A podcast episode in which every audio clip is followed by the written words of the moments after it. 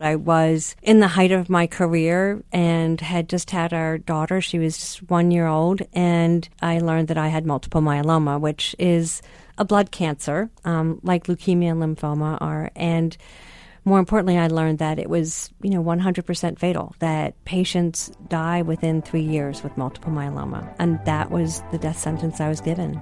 From ABC, it's No Limits. I'm Rebecca Jarvis, and each week we're talking to the most influential women playing at the top of their game, trying to demystify success and what it really takes to get there and all the trade-offs. Whether you're looking for answers or you just want to hear a good story, you're in the right place. On today's episode of No Limits, how one woman turned a death sentence into an opportunity to change the world of medicine and beat the odds. Kathy Giusti, welcome to No Limits. Thank you. It's so great to be here. I'm thrilled to have you here. You have a really fascinating story. You're the founder of the Multiple Myeloma Research Foundation, grew up in Blue Bell, Pennsylvania. Yes. One of four siblings. Correct. A twin. Identical. A real twin, as my husband would say, because you're identical. He's an identical twin as well. You ended up studying biology. I did. And then you went, and your first job, was it your first job at Merck? Yes. Or one of the early jobs? Right out of college, I went to Merck. Right out of college. And what were you doing at Merck? I started in sales. So it's an interesting story where I had initially been going to medical school. That was my plan. And then spoke to my father about it, who was a physician, and he felt that I would be much stronger in business. Why? And he thought I was too impatient to be a doctor, and he also thought it was so unbelievably bureaucratic that I would get frustrated by it. It is a regret for me, but I did go on and decided that I would take a year and work in sales and business at Merck, and I loved it. I did love it, and got moved into headquarters on the marketing side and ended up going on to business school after that. And I was very fortunate to have done a number of really great jobs before I actually ended up starting the MMRF. So by the time I became an entrepreneur, I felt comfortable at starting my own business because I had taken the right rotations. I want to get to some of those jobs, but I think what stands out, obviously, in your story is that about 20 years ago, you're basically handed a death sentence. Right, right. It was in 1996. I was 37 years old. I was in the height of my career and had just had our daughter. She was just 1 year old. And, out of the blue, completely unexpected, I learned that I had multiple myeloma, which is a blood cancer, like leukemia and lymphoma are. And more importantly, I learned that it was, 100% fatal, that patients die within 3 years with multiple myeloma. And that was the death sentence I was given. What did you think when you heard this? Initially, I think, anybody who's 37 that, is told that you're going to die within 3 years with this, cancer that had so little support, your initial reaction is always going to be shock. Like, how did this just happen to me? I feel okay. But I'm really surprised looking back now on how quickly I started to study my disease and to learn everything I could. And there was no internet back then. So I can still remember being sprawled on the floor of Borders bookstore with Harrison's Internal Medicine turned open and looking at the prognosis and thinking, oh my God, this is really, really bad. Like, there's nothing good going on in this disease. And I kept moving and thinking I need to get a first opinion, second opinion, third opinion, study every abstract, learn whatever I possibly can. And then it didn't really take me that long to realize that if I wanted to just extend my life, even think about extending my life so I might be there for my daughter longer, I had to have a new strategy. And that really became the start of the Multiple Myeloma Research Foundation. Wow. So a lot of people would have, I'm not sure that they would have had that mentality being handed that prognosis. It is interesting. I think when you get a death sentence, but you go in every morning to lift your one-year-old up out of a crib, and you're looking at them, and they don't know anything's wrong with you, and you see their smile, and you see how much they love you and need you, there's something about that says, I want to live long enough that she remembers me, that she remembers how much I loved her. And honestly, that became my inspiration. And later on, when I was fortunate enough to have a son, and now I had, you know, these two little ones, I think I was somewhat unstoppable. I really wanted to be there for them every step of the way. And, you know, surprisingly, it's 20 years later, I think it's still what drives me. You know, that and wanting to help as many patients as I possibly can who are in similar situations. I can see you're still getting emotional looking back on that moment in life. Yeah, it was a really tough time, I think, because there was no gray area. You know, when somebody looks you in the eye and says, it's 3 years, and then as a pharmaceutical executive, I'm now studying the pipelines, and I know what it takes to get a new drug to market. Right. There was no point in my time where I thought, oh, well, this is going to be easy to beat. I really was prepared to get my life in order. And so I think the reason I'm... you know, it's so emotional for me is because I've lived such an amazing life and I've seen so many things, none of which I've ever taken for granted. It's a great lesson and a great reminder to all of us to live every single day. Right. Not only were you living every single day to the fullest, but you were taking action. What steps did you take to set up the foundation, and how long from that moment of, oh my goodness, I have this disease that I may have never even heard of? Had you heard of it at that moment when they... talk to you about it? When I was diagnosed with this, with multiple myeloma, I had never heard of it. And then when the diagnosis was really given to me, you know, formally with this is how much time you have, I called my mom. And it turned out my grandfather had multiple myeloma. So she was more familiar with it. He had tragically died in a fire, so we never discussed it in our family. And that's why I didn't know the history. But now I tell everybody, know your history in your family. Yes. Know everything that you possibly can. So from that moment of learning you have multiple myeloma to the foundation, how did it all come together? Well, ironically, it was only a matter of months before I started taking action. But the first thing I did was I looked at the landscape of nonprofits. And I knew that I wanted to fund research. I knew that supporting research in this field would make all of the difference. And when I looked at the landscape, I realized that 90% of nonprofits back then weren't raising over $1 million. And I thought to myself, how do you fund research if you're not raising the dollars that research are needed? Research is expensive. It's expensive. And even as I went and started benchmarking those various organizations, I realized that very few had business plans, never mind scientific plans. And very few were focused on research. A lot were doing. Well-intentioned, but not necessarily getting the job done. Exactly. Doing beautiful work, you know, in policy or advocacy, awareness, you know, even more, you know, holding the hands of patients who so desperately need it. But my background came from drug development. Yeah. I wanted to find new treatments. So the beauty of having started the foundation and being a patient was I was able to see firsthand where the obstacles were. And so I said to myself, boy, there are not many scientists working in this field. I wonder why. And of course, it was lack of funds means lack of grants, means you have to raise the money to attract scientists to the field. So we did that.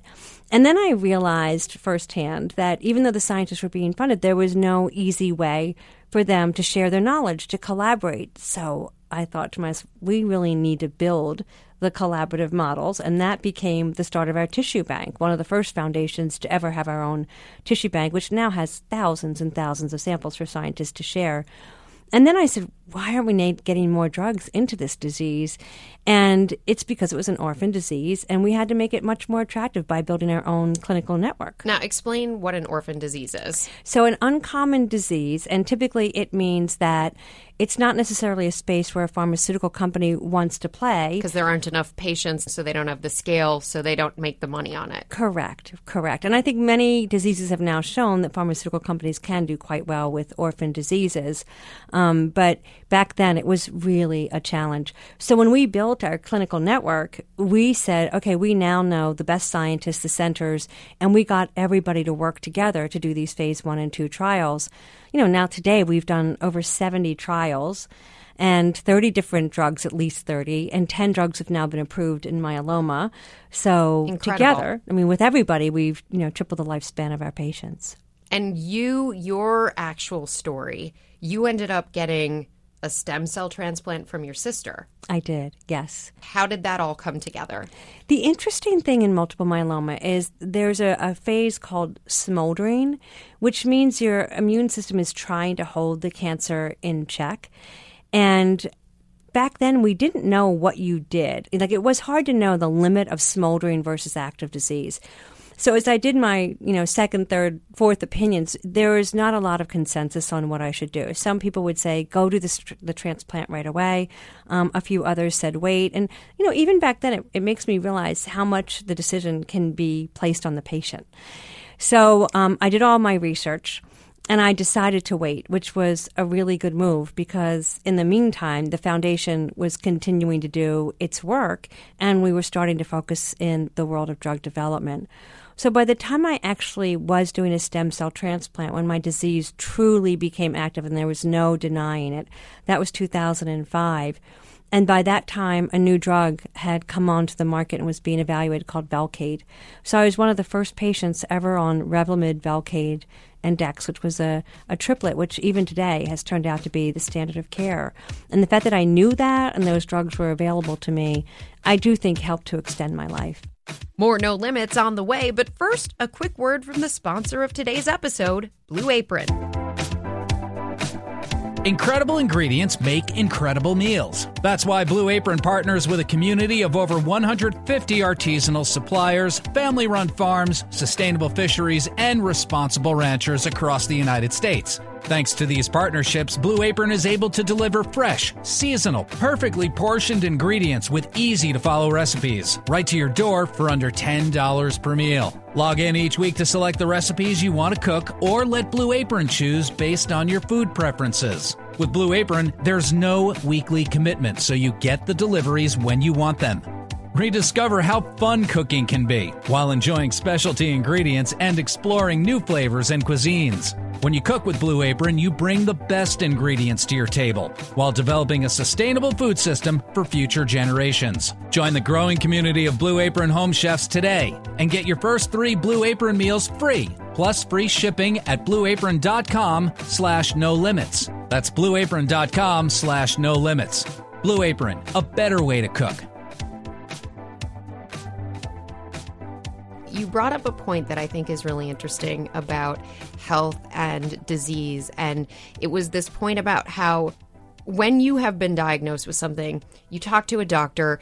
As an outsider looking in at doctors, you assume they're just going to say, okay, here's what you need to do. You do A, B, C, and D, and then you have a, 80% chance of the outcome being this. And the reality is, a lot of the time, it's not that straightforward. The doctor will lay out 12 different options, and then you as this patient has to figure it out. Right. And I think that's why I'm this huge fan of generating as much data as we possibly can, and everybody sharing their data so you can have one pool of data. Because I do see this world for cancer patients. It's not here today, but hopefully it will get here, which is you could literally go into the data set and say to yourself, I am female, I am this age, I have this certain genetic abnormality, and be able to punch that information in and sit with your community oncologist and say, based on that information, that data, and what we've learned from patients before you, we think the best path forward is this one. And I think that's what we're all trying to get to, but it does require the ability to have these beautiful data sets that are genomically based, that are clinically based, and longitudinal, and that's hard data to get. Why is that? Because if you look at the expense of doing that or the how the incentives are today, it's never, ever bad intent from a doctor. It's not that at all. It's just that if you're at an academic center, you do have to publish. And you do have to do that to get promoted.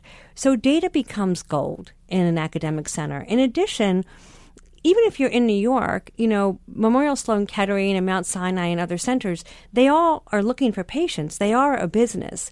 So data is really important to them too. So when data is that critical, trying to get people to share their data sets can become a challenge.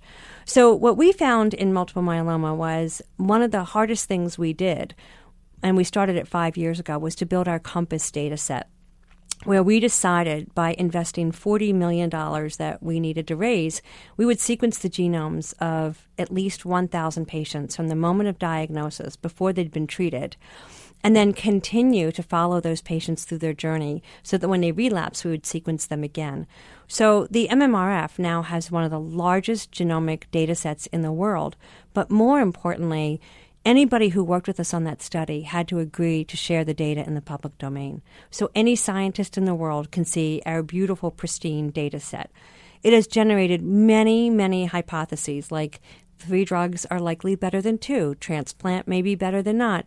And now the point is we have to take those hypotheses and drive them to the clinic so that every patient can benefit. That's the importance of data, is not developing just the abstracts and publications, which are important, but actually taking these hypotheses and making them into something critically important to change the life of a patient. Kudos to you for making that effort. You know, we recently talked to Christy Turlington about her foundation, Every Mother Counts, and for her, it was a personal experience she went through, but she also just kept seeing the same issue over and over again. And she wasn't really sure where to begin or how to start. And I think that's something that a lot of people run into. They want to make a difference in the world. Mm-hmm. They have a mission, but a lot of the time people just don't know where to start, mm-hmm. because it feels too big. Right. So I do think that happens quite a bit. And I always say to people that when they get stuck in that spot, because I do think if I was going to give advice to anybody, if there's something you love, something that fascinates you, something you're passionate about, you should do it, and you should do it now. Don't wait, because you never know what life is going to bring to you. So an example of this that I would give is when I decided to take the position recently up at Harvard Business School under an endowment from Robert and Jonathan Kraft, who wanted somebody to come up and look across all cancers and be able to share best practices. When I got up there, there was not a business plan. They asked me to write at Harvard Business School. At Harvard Business School, because that's surprising. And it's actually, do they not take their own classes? No, they do. But here's the beauty: they gave you the ownership, which is great. They did, and here's the beauty of it. I think that what Robert and Jonathan Kraft did was so innovative and amazing, and I think the dean understood this. Was they said science is exploding, and it really is. I mean, sequencing, immunotherapy, science is exploding. And Robert felt that one of the reasons he couldn't save his own wife, who had ovarian cancer, was that the business was not keeping pace with the science. When you say the business isn't keeping up with the science, that basically means what to you? The issue you run into in cancer research and even in healthcare is the ecosystem is so huge. So the great thing that we had in the world of multiple myeloma was it was one cancer. So as I started to build out this end-to-end system in precision medicine and multiple myeloma, I was able to do it by saying, I'm going to work with the academic centers first. Now I'm going to bring in the pharmaceutical companies and biotech firms. Now I need to bring in the community oncologists because they're starting to treat these patients. I need to understand FDA and NIH. Now I need to understand the payers. How do they want to help us pay for these drugs? And of course, the patient is always at the center. Trying to keep this entire ecosystem together, and then to understand where's the sweet spot that we all can rally around, mm-hmm. and what are the incentives to drive each of us there. The incentives may be different, but if we can all agree it's critically important, then we can get you there. If you could change one thing right now in that world of healthcare and medicine that you think would make the biggest impact, what would that change be? Patients would know the importance of their own data to them and to finding cures. What I often say is patients are on the critical path to finding a cure. They don't know.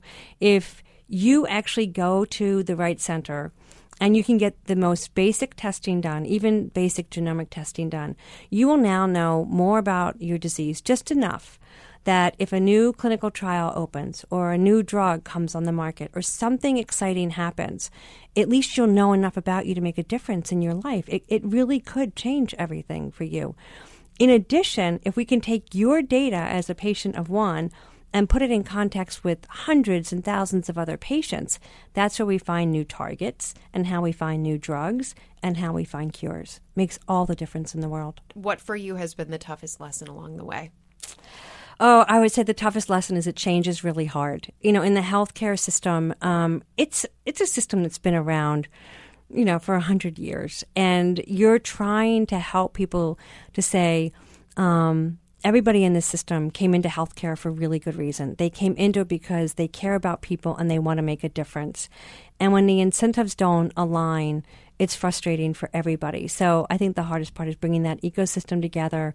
And you may not be able to change the incentives, but you can put your own incentives on top of them and try to motivate everybody to do something different, something innovative, something that will change patients' lives.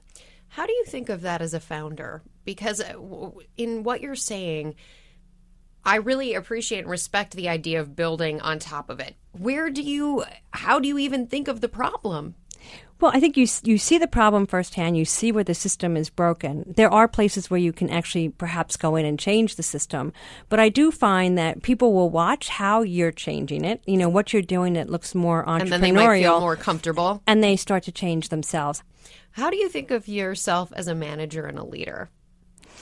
Well, I would say that ever since I got the diagnosis of multiple myeloma, it changes you. I really believed I was going to die within those 3 years. There was no reason to believe I wouldn't. And so when I had to develop the MMRF, I think I became much bolder in what I wanted to do. People might say to me, well, Kathy, if you go down that path or you say that, you know, the Mayo Clinic or Sloan or Dana-Farber might get mad at you. And I would think to myself, first of all, I hope I'm the epitome of professionalism. But even if not, I may not be here. So I had every right to be bold. The other issue was I became much more decisive. I had no time to waste, and I wasn't going to have a lot of information in front of me. So I can make decisions even today much, much faster. And I am super urgent because back then I only had 3 years and I had to get it all done. In today's world, I think I continue to be urgent because, as I said, you know, I'm the place where patients call when they're out of options. And that rings true for me every single day. There's not a day that goes by that I'm not talking with somebody who may be losing their life. And that does, you know, keep the urgency and I think the resilience there. How do you recommend people listening right now apply that mentality if they're not faced? Because we're told a lot of things. Life is short. Not that anyone doesn't hear that all the time. Not that anyone isn't aware of that. We see examples of that all the time. And yet there is that safety and security thing that comes into play when you're an ambitious person. You don't want to undermine all of the work that you've put in. Right. And I think it becomes really important for the leadership and the cultures that we develop. I think what you have to be able to say to people is it's okay to make mistakes because you can reset. You know, if you keep living in a culture where you take a certain program and you keep pushing that same program over and over again, or events, and it just looks the same over and over again, you want your team to come in and disrupt it. Yeah. You just do. And you have to say to them, if it fails, it's okay. We'll just reset next time. But that really comes from the leadership. I think about this all the time, the work environments that I've been in that have been positive versus the ones that haven't. And I think the ones that haven't, the through line has always been the leadership was operating from a place of fear.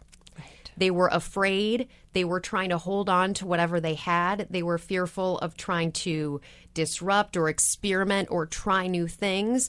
And by playing it so safe, they made a terrible culture for a lot of the people who are working. That's correct. And I think that's true, too. Like, even for me as a founder of the MMRF, it's your baby, right? But there are points and times you just say to everybody, we developed that business plan for a clinical network, a number of years ago. It's perfectly fine to shake it up. If somebody wants to shake it up, let's do it because the world is changing so fast. The science is changing so fast. The needs are changing. And we have to change with that. We want to be entrepreneurial at the MMRF. We really do. I ask everybody this last question. Worst advice you have received in your career? The worst advice I actually received, ironically, was from my father. I was enrolled in medical school. I was really excited to go. And he told me that he didn't think I should go. And it's not that he didn't have a right to give me his opinion. He did. It's just that I think today, with so much time having gone by, I can't imagine having a dream and having somebody tell you why you shouldn't do it. And so I think that's the part that bothered me. I certainly ended up on a great career path and I learned a lot.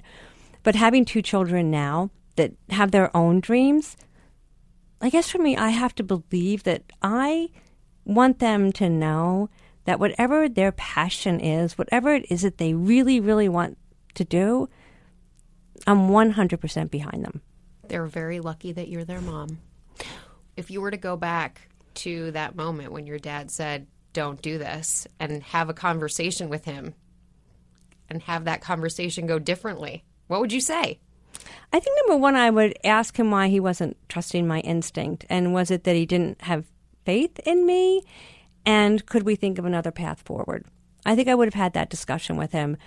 You know, unfortunately, I didn't have that kind of relationship with my father to be able to pull that off. And I do have regrets, not at all about my life, but wondering whether that would have been something I really should have done and might have done well. I want to, before we go, this is a different kind of conversation than we typically have on No Limits, and I love that you were here, and I think it's also the kind of conversation where I want to use the opportunity for people who are patients right now, who are going through any kind of medical concern. What are the best resources for people who are feeling lost right now? Well, if you are a cancer patient and you are struggling, the first thing I would say is find a foundation that focuses on your specific cancer and work with them, because odds are they know every doctor in the space, they know where the research is going, and they can be an absolutely tremendous resource to you. The other groups I tend to really watch in the space are obviously the NIH, which, you know, they have a great website for cancer patients. Another group is ASCO. The American Society of Clinical Oncology has another educational resource, and the American Society of Hematology.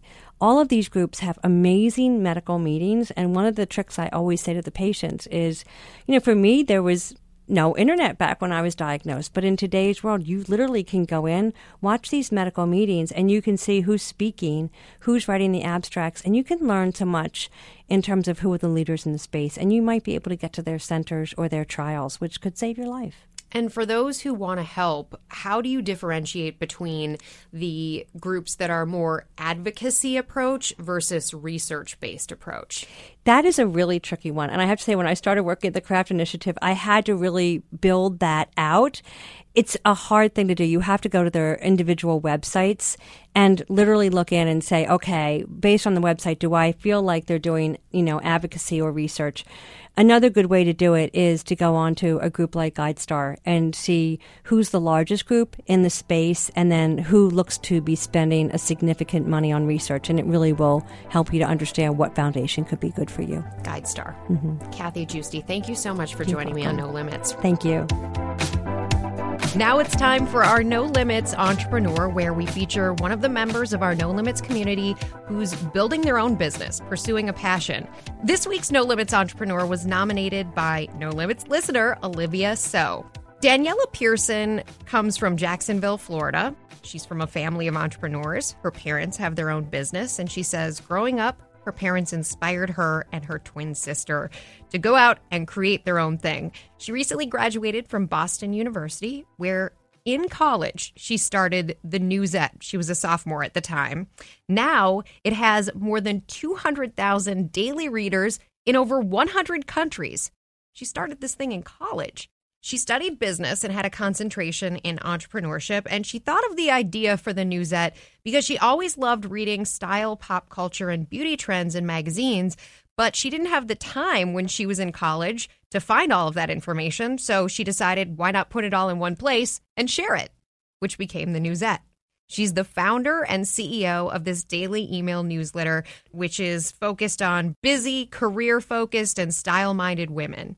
Oh, and by the way, she sent out the first newsletter, her very first one, the day she had the idea. And even though it wasn't perfect, she thought, well, this is a way to work harder and make it even better. She recently moved her company headquarters to an office right here in New York in the Flatiron with 4 team members. So congratulations, Daniella Pierson. Your story is awesome.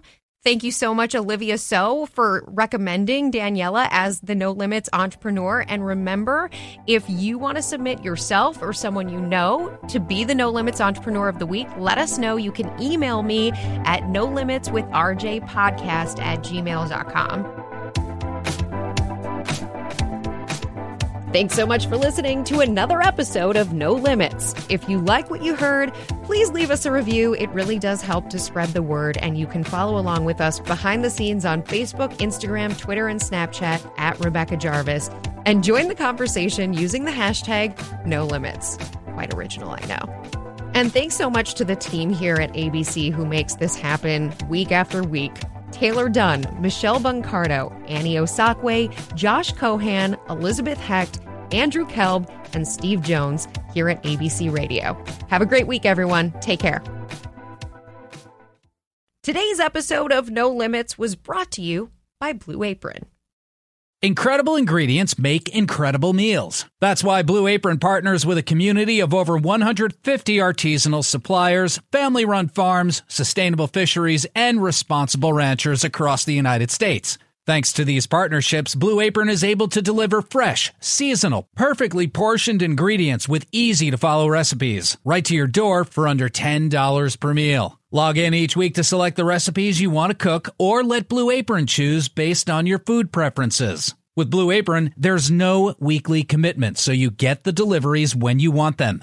Rediscover how fun cooking can be while enjoying specialty ingredients and exploring new flavors and cuisines. When you cook with Blue Apron, you bring the best ingredients to your table while developing a sustainable food system for future generations. Join the growing community of Blue Apron home chefs today and get your first 3 Blue Apron meals free, plus free shipping at blueapron.com/no limits. That's blueapron.com/no limits.